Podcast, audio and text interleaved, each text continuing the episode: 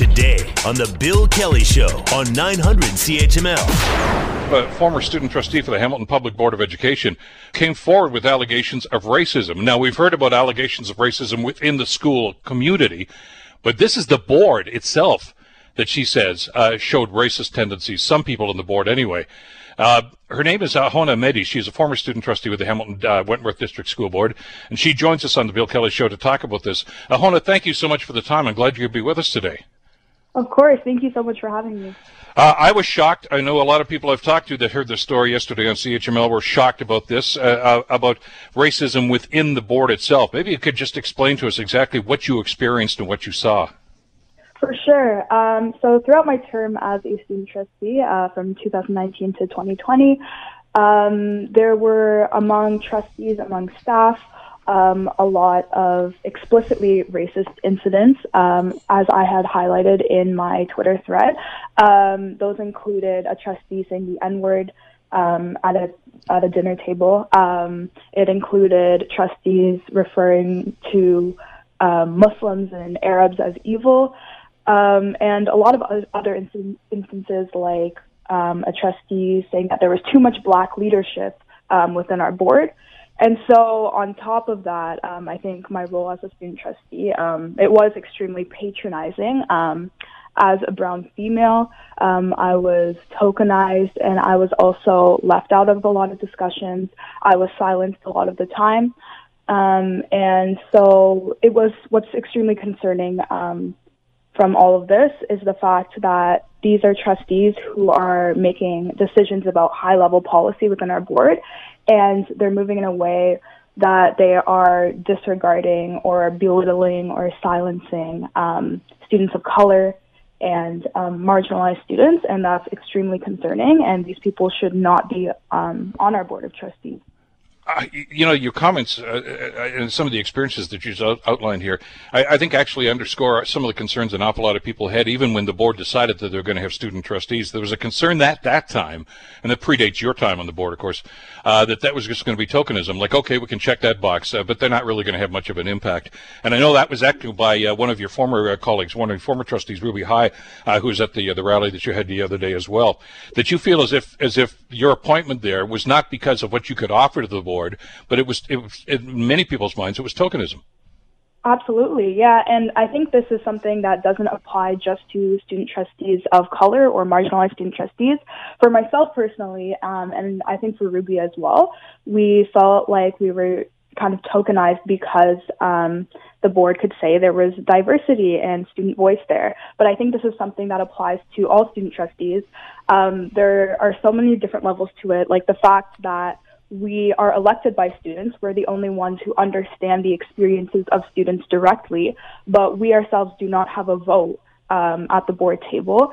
And consistently, um, we're filtered, we're um, silenced, we're told how to speak, what to speak about. And if that's the case, um, there kind of is no point of having a student trustee at all. Ahona, let me ask you something. You just outlined uh, an instance where somebody used the N word, uh, you know, t- and some comments about about uh, about Muslims and about blacks and, and people of color. Uh, those, those were not said in a vacuum. Those were said in a, in a social environment with others around. How did they respond when those comments were made? I think actually that's one of the biggest issues. Um, for each of the instances that I highlighted, there was at least one other trustee or one other staff member present. And I think what's extremely concerning is that every single time they were either participating, they were complicit, they were silent, and um, they didn't speak up. And that is their responsibility because they are elected officials who are supposed to be standing up for the rights of each of our students. Well, this is one of the things that shocked me is is, is the complicity in this, or, or actually doing nothing is, is complicit as far as I'm concerned. When we hear this, I mean, that 25 years ago, maybe you could say, "Well, I don't really want to rock the boat here." We're supposed to be smarter than that now, aren't we? Absolutely, yeah, we are. And I think especially when they're explicit acts of racism, um, when we're belittling and um, talking negatively about specific groups of people um, out in the open, that's what's extremely concerning. It's not like these instances were, you know, kind of implicit or behind the scenes. You uh, did not name names uh, when you made these accusations and told these stories yesterday, and uh, nor have you today. Uh, the board has said they're going to have an investigation into this. Uh, will you, at, at some point, talk to the board about exactly who said what? Yes, I will be speaking to the board about who said what um, because we have a list of demands. Um, we do want the board to um, act on their claims that there is zero tolerance for racism. So um, if that's going to be dem- demonstrated, then I think that these names obviously do need to come forward, and they will come forward at one point. Manny Figueiredo from the board and Alex Johnstone, who is the chair of the uh, the board uh, of trustees, have both said that they're shocked by this and that they want to make sure there's a thorough investigation. Are you confident that you're going to get a thorough investigation and there's going to be some some response to this, some a positive response to this? Um, I think that time and time again, the board has made promises that they cannot keep. Um, I think like my the organization that I work alongside, HWDSB Kids Need Help, they've been confronting racism at the board level for about five years now, and we've seen no transparency, we've seen no accountability. So I'm hoping that for once um, there will be action, but in this investigation, we have no idea what it's actually going to look like. So we hope that there's transparency and that there's public and student consultation and that we know how the investigation is going to be facilitated, um, how training will be implemented into policy and culture at the board. And we kind of want to know what the processes are going to look like. And we want to ensure that the public is informed as to what exactly is going on with this investigation and how the board will take action.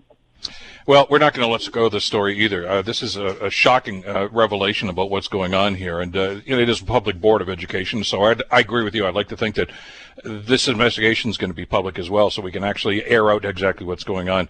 So uh, we're going to stay in touch, Ahona, uh, over the however many days or weeks or whatever it's going to take for this to follow through. Thank you so much for the time today, though, for shining the light on this and for speaking up. Uh, we need more people to do that sort of thing, and we really do appreciate it. And I'm sure we'll speak again down the road about this. Absolutely. Thank you so much for having me. Take care. Ahona Mehdi, who is a former student trustee with Hamilton Board of Education. The Bill Kelly Show, weekdays from 9 to noon on 900 CHML.